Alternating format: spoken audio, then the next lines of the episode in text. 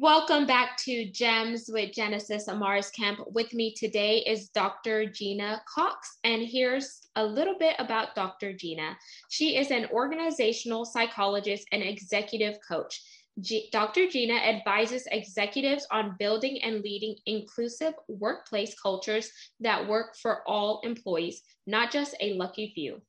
Dr. Gina is active in the Society of Industrial and Organizational Psychology and serves on advisory boards at the University of South Florida and the University of Tampa. She contributes to national publications, including Harvard Business Review and holds a PhD in industrial and organizational psychology. And today we're going to learn more about the leadership stuff that Dr. Gina does on the forefront as well as behind the scenes and dive a bit into diversity and inclusion because we all know that whenever we are diverse and, in- and inclusive, it makes the world a better place. And without further ado, let's welcome Dr. Gina. Oh, Genesis, it's such a pleasure to be here to meet you, and I'm looking forward to uh, interacting with you as, as a surrogate for your uh, for your actual audience. I wish I could meet everybody in your audience. Thank you so much, Dr. Gina. So, I want to know about your personal side, and then we're going to get into the professional side. And the reason why I asked this question is because I want to know who was Dr. Gina before the PhD and before you started doing this incredible work, and where did you get your inspiration? Yeah, well, Dr. Gina was Gina because uh, even now I say you can't call me doctor unless you're going to pay me a big check. Other than that, you better call me Gina. Uh, so you should call me Gina. Um, but I, I do think that Gina has always been Gina. You know, I am, I um, my story is very typical you know, my parents grew up on a small island in the Caribbean called Barbados, but they did not meet there. They met in England. They were part of that generation that the Jamaicans call the Windrush generation. And we'll just take that title and use it because we know that that means that they went to the United Kingdom in the 1950s. So somewhere along the line, they met each other. I was born there. And then they did another thing that a lot of immigrant parents did in the Caribbean uh, when they went to from the Caribbean to other places, which is that they sent their beloved Gina to, to live with her grandparents back in the islands. And so I grew up in the Caribbean. And so I have had an idyllic uh, childhood. I have to say, growing up in the Caribbean, getting up in the morning, opening the windows and doors, never closing them again until the sunset, running around in the grass, playing with the bugs and and um, and the dogs and the pets, and, and feeling very very free. So Gina is an island girl who is still, after all these years of living in the United States, really excited when I when I go home because I call the Caribbean home with no watch on my hand and I just like breathe out. I can feel the difference. Uh, the real Gina is somebody who just likes to be relaxed and just take life as it comes and be a real good island girl. Um, just you know, just really sort of enjoying the everything that life has to offer. That's a little different than Dr. Gina, where it's all about process and time and getting things done and so on. And so I try to balance those two. Nice. I like that, Gina. And whenever you went back home to live with your grandparents in Barbados, how different was that versus if you would have stayed and lived with your actual parents? Did you feel a sense of resentment or did you feel like going to your grandparents actually help put you on the map in a sense? Yeah I, I i don't i never felt any resentment. What i did feel was like i was the luckiest girl in the world and i still feel that way because my parents are great and my grandparents oh my gosh. I lucked out in the grandparent department. My grandfather i idolized him i followed him everywhere he went whatever you know, if he was doing projects around the house, I just remember that I just followed him around. He would say, hand me the hammer, hand me the nails, whatever. I, I just thought he hung the moon. But then my grandmother was like a few steps even above that, because if you're looking for the kind of grandmother who has has only ever told you how fantastic you are or at least not even told you but just shown that to you in the way she interacts with you and taught you everything she knew and told you all these stories and made you feel as if you were in the safest possible place Well, those were my grandparents. So no resentment, just the advantage of having had these grandparents. My grandmother was the kind of person, she never weighed anything. She, when she was cooking a, dish, a dash of this, a, a smidging of that, and the thing came out really good. And then in the garden, she could look at a plant and say, I know what that is, and this is good for that, and this is good for this. And she would whip things up when people were sick. I have been blessed. I mm-hmm. love that. and you know why I love that is because sometimes kids who go to live with their grandparents ask, why did my parents, you know, send me to live with my grandparents? Why didn't they want to raise me and etc so you see things from two different vantage points and focal points and i love how you how you looked at it and you put a spin on it because your grandparents sound like amazing rock stars and superstars and you came out amazing and so, the work that you are doing now, what led you to get into this space? Did you know you wanted to go here, or was it something that you fell into that you just loved? Yeah. So, another related story, uh, Genesis, is that when I was a teenager, my father sent me a book on developmental psychology. Don't know why he did. And I remember this book, it had a yellow cover. I was really fascinated by this and I don't know why, of all the books I read as a child, it was one that really resonated with me. So I got attracted to psychology, but I didn't know anything about industrial and organizational psychology until I was a sophomore, maybe in college. And I met a woman, a Black woman, who had done her PhD at the University of Michigan Institute for Social Research. She was a rock star, and she said to me, "Gina, you should go to graduate school." And I was like, "Okay." So I think she, I thought she meant, you know, clinical. I didn't know. She started explaining. She said, "Oh, there's so many options in psychology. Let me tell you about the industrial, organizational, social psychology, and quantitative methods." And the rest is history. Gayleen Peralt is her name, was her name. She's now deceased. But she introduced me to the uh, many facets of psychology that I did not know that exist, uh, existed. And she also made it very clear to me that I was graduate school material.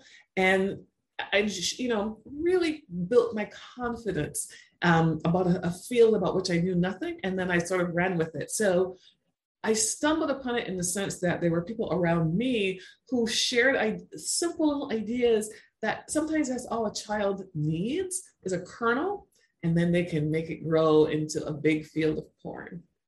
So she planted that seed inside uh-huh. of you, and then the seed took took root and here you are with your doctorate in industrial and organizational psychology and can you explain what exactly that is for the listeners and the viewers so they could connect the dots Oh, absolutely. So when most people think of psychology, they think of do you love your mother and a couch and this. And that's true. That is an aspect of psychology. But psychology is a multifaceted profession. And so when you think about that kind of psychology, you're thinking about therapy, counseling for an individual, a group, a family, and it's sort of a medical model. The psychologist is intending to help fix a challenge, a problem that a person uh, or a group experiences.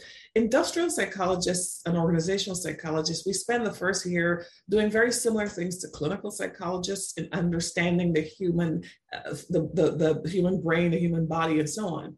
But we are really focused on the dynamics that happen when you take two humans and put them together in a business environment, an industrial and organizational environment, where the dynamics uh, become completely different than when you're dealing with an individual in a social situation.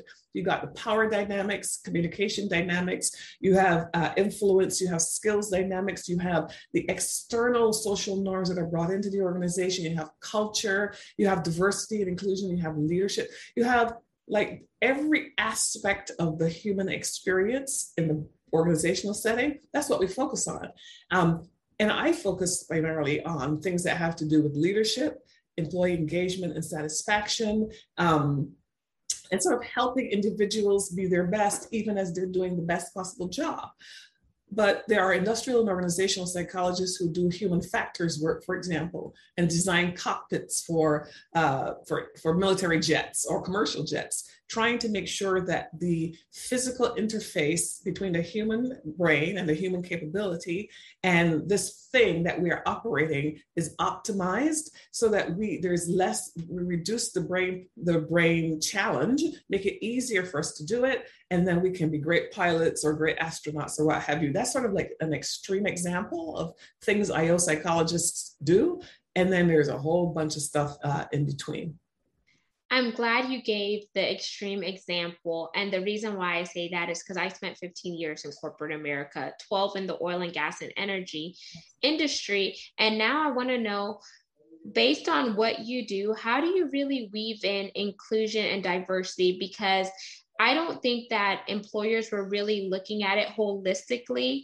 until really the Black Lives Matter happened. Before, I think they were looking at it merely to check a box. But then, whenever the Black Lives Matter uh, movement happened, they really started to dive deeper in there as if we didn't know there was already a problem in the diversity, equity, and inclusion space. Yeah, I think you're absolutely right, Genesis. Um, so I've worked in corporate America, as I have said, for a very, very long time. And in that entire period of time, a lot of the work that I our work is very data based. So when we say we're helping a leader with an organizational challenge, the first thing we want is data to help us. We hypothesize about what the challenges are. We look for data to either support or disavow what we are speculating. And depending on what we find, then we're able to advise leaders in a very targeted kind of way. That's how we operate. So for all of those years, I've always been looking at data where there's sort of been a stratum in there that has to do with diversity and inclusion. Because whether you're talking about culture, communication, power, skills, development, and what have you, talent mobility, one of the things that I know from my work is that over all of those years, we would often see that there's a difference in the way that people of color, women versus men, people who um, have disabilities, people who might identify as LGBTQ plus, or whatever ways that humans vary, we would often find that there were differences in how they would react to organizational characteristics and to leaders. So we so I know for a fact that when you think about diversity and inclusion, I've always thought about it in that wrong way that humans vary because humans vary leaders need to understand human variation. And when they understand human variation they can be effective leaders for all. That's how i have always thought about it but it is true that it is only since George Floyd was killed that, that some business leaders recognized that there are differences in the experiences that people have in their companies. And so they started hearing stories that would make them go, I can't believe this is happening in the company that I'm leading. And I, I, I am not um, cynical when people say that to me, nor am I angry. I am disappointed because I say effective leaders must know what is happening in their companies. So if at the very least they now know more than they knew before, I'm pleased about that. But then, of course, the big question is what do you do? And so, a lot of what I do now, what do you do to help with this problem? And so, nowadays, leaders are more inclined to come to me in a more direct way and say, point blank, you know what? We have a problem. We don't know where to start. And I always say, have no fear. Black people, brown people, yellow people, red people, purple people, if they exist, whatever humans are, we all need the same thing. You don't have to come up with new ways of leadership. You just need to insist that all your managers lead all of your employees in an equitable fashion. And of course, there are nuances and details and stuff, but no, you don't need to lead me differently than you lead any other person. You might be done seeing me for the first time in my totality, but you just need to be an effective leader for all. So those are the kinds of things that are truly new uh, ways that we're talking about these issues. And I tell leaders, no excuses. I don't let leaders off the hook. And I'm glad that you hold those leaders accountable because in my heart of hearts, um, I've seen leaders, they have been brought, uh, you know, to the forefront we have voiced certain concerns, but if it is not conducive to their overall pocketbook or um, having their shareholders hold them accountable, then they are not going to look at it until you know money is on the line or maybe a lawsuit. Mm-hmm. Yeah, which is in and of in of it and of itself the most offensive thing that a leader can do, because the minute a leader makes it clear through their actions that they put profit above everything else, it lets you know that their values are not human centered because an enterprise can't make money, or another way of putting it, an enterprise could make more money if the humans within the enterprise were all treated well and all of their talents were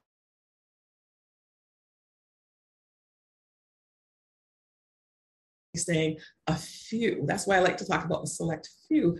So it's kind of self defeating when leaders do not recognize that it is silly of them to either hire people and then treat some of them poorly or not hire certain people and miss on their miss their talents altogether.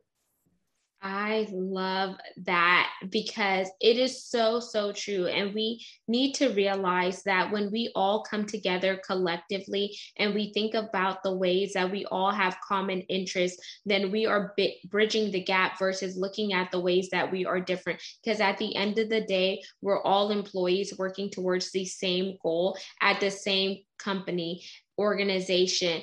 And we have to stop thinking as other people on a higher totem pole. At the end of the day, if you were to get cut or someone else were to get cut or I was to get cut, we would all bleed red. But the only thing that makes us different is our outward appearance. And we can't help who we were born to and where we were born.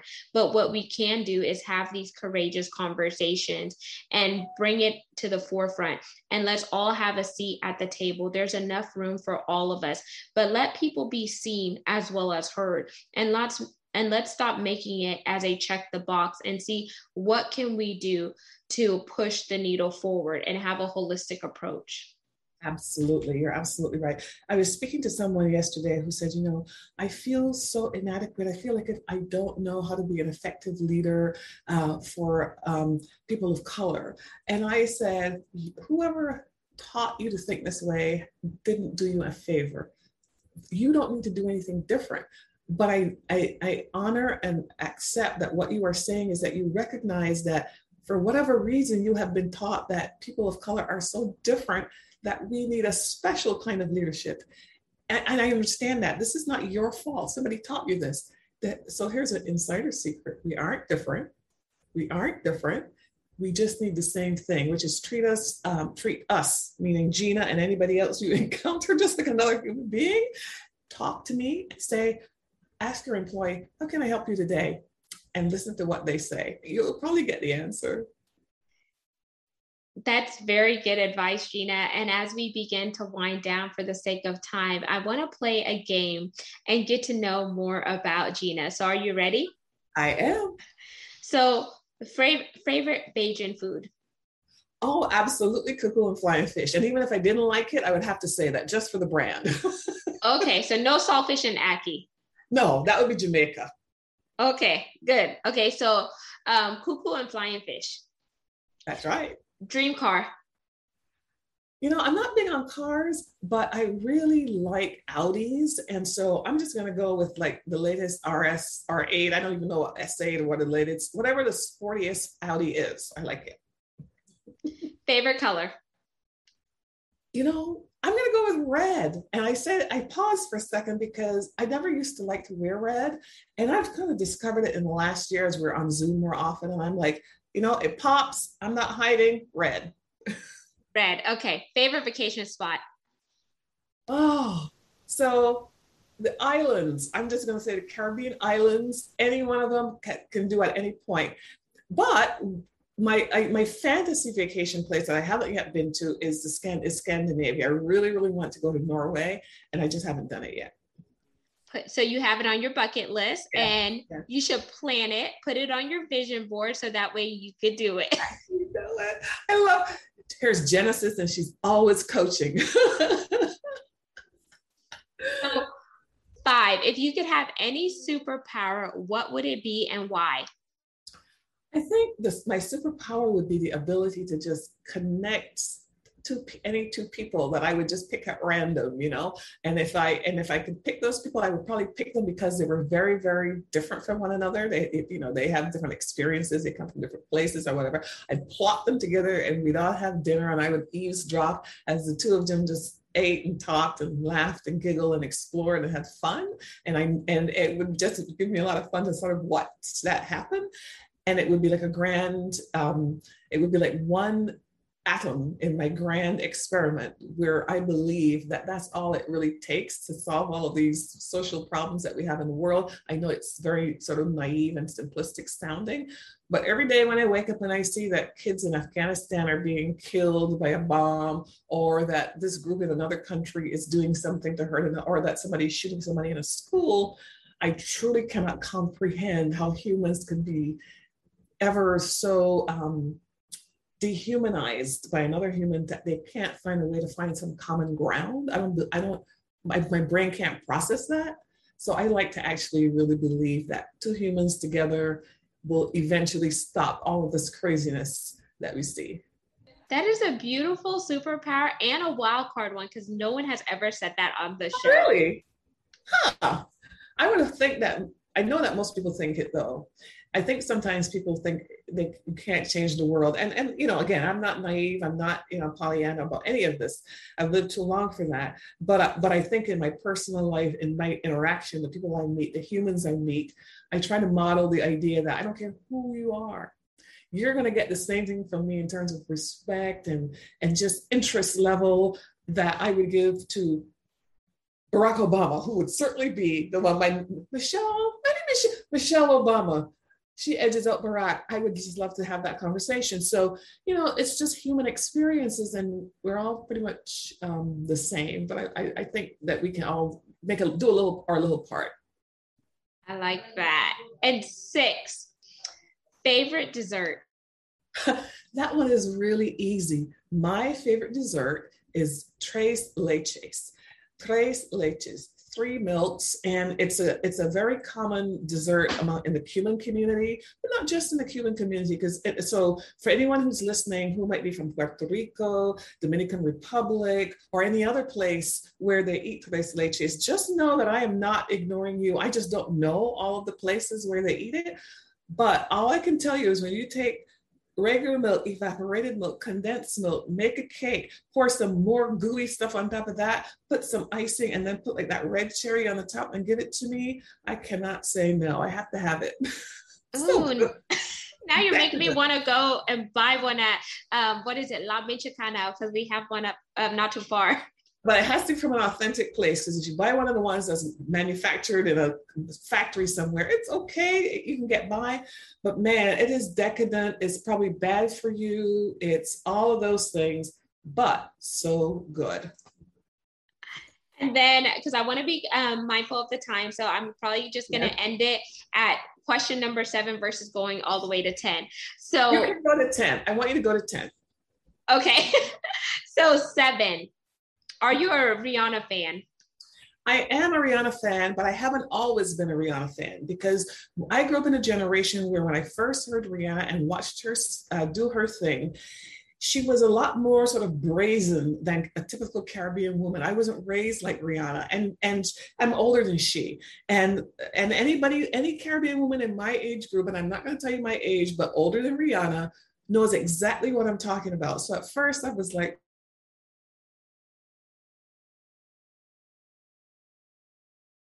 Still Gina, but over time, um,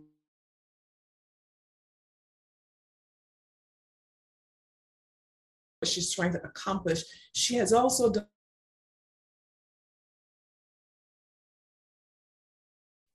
female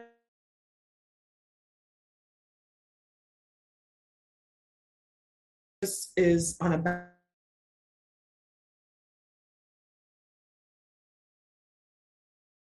100%. Woo! Riri. Eight. Favorite flower? Hmm, that's a really hard one. But I do actually have a favorite flower, and it's an iris. And an iris became my favorite flower. Well, first of all, an iris bloom, if you get the authentic sort of purpley color iris, it kind of looks like an orchid and it looks delicate, the bloom, and it has a characteristic where it only lasts for a single day. So if you don't see the iris bloom today, you're not going to catch the iris, the iris bloom. So when you have irises, you need to pay attention to what they're doing when they're blooming, right? If you want to see it.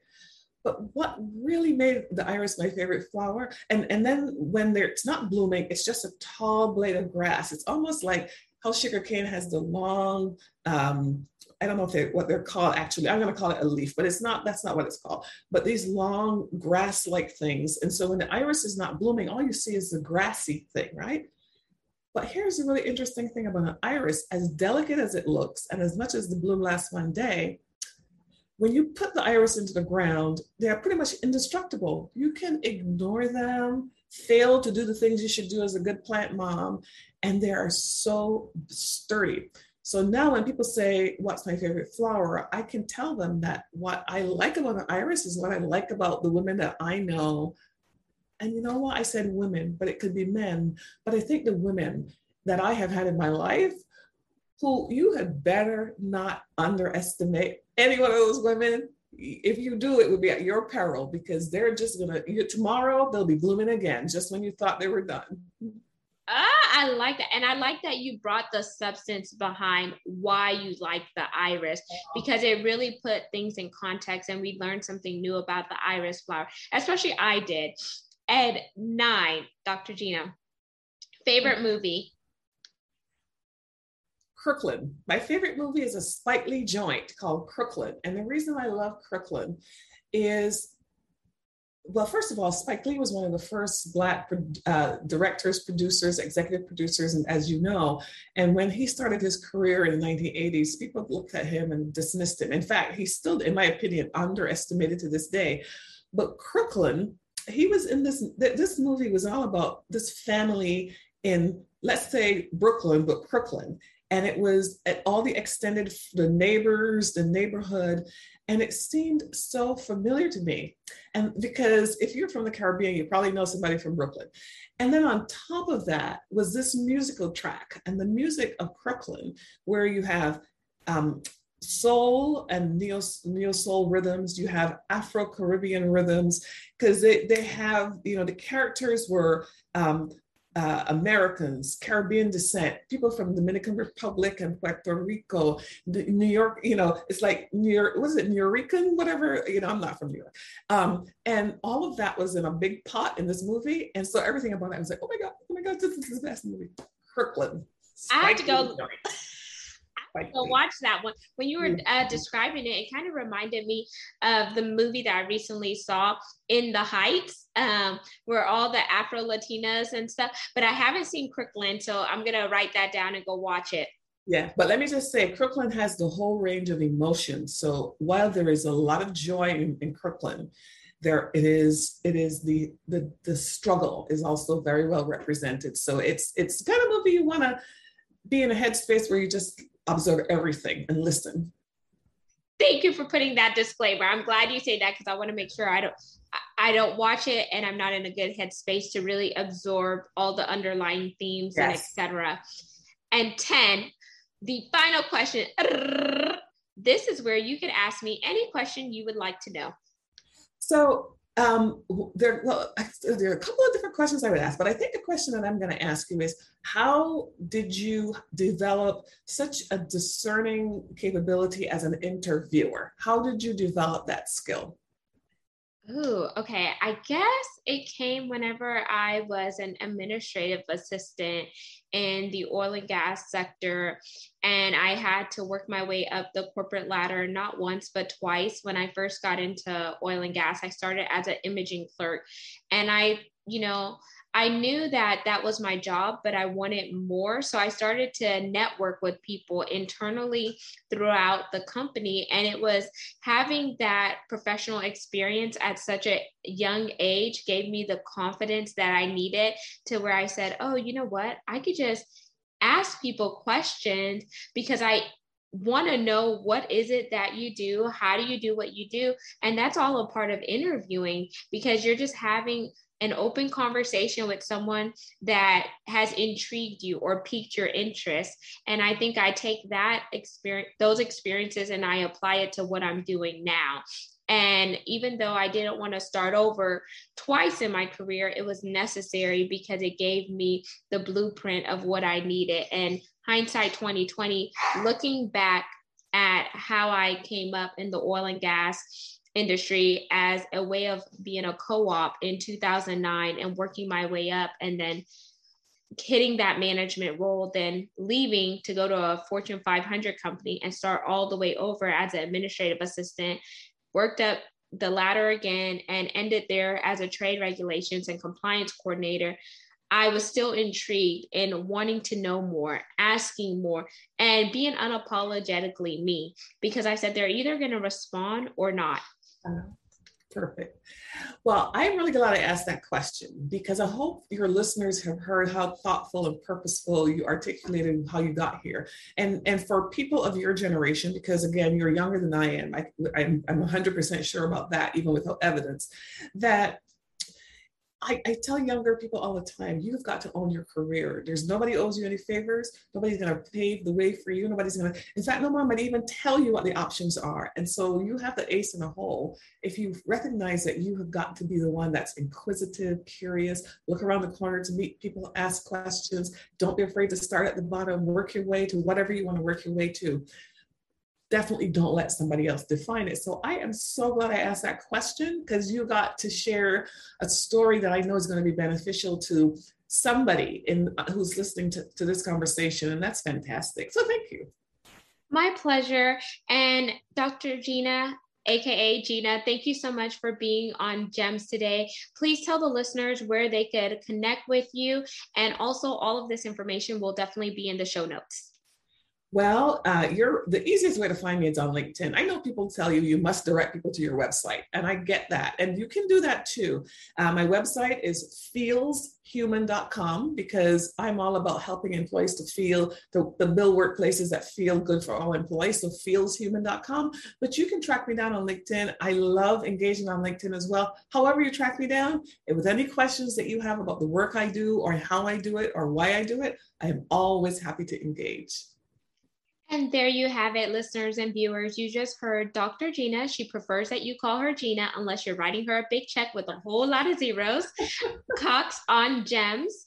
And we had a vast conversation. So make sure you tap in with um, Dr. Gina and you sit and bask in all the knowledge that she has shared today. And until we chat next time, peace, love, and lots of blessings. Remember, you are a masterpiece. You were created for greatness, and don't ever let somebody tell you what you can't do. Rise above those limitations and break down those barriers.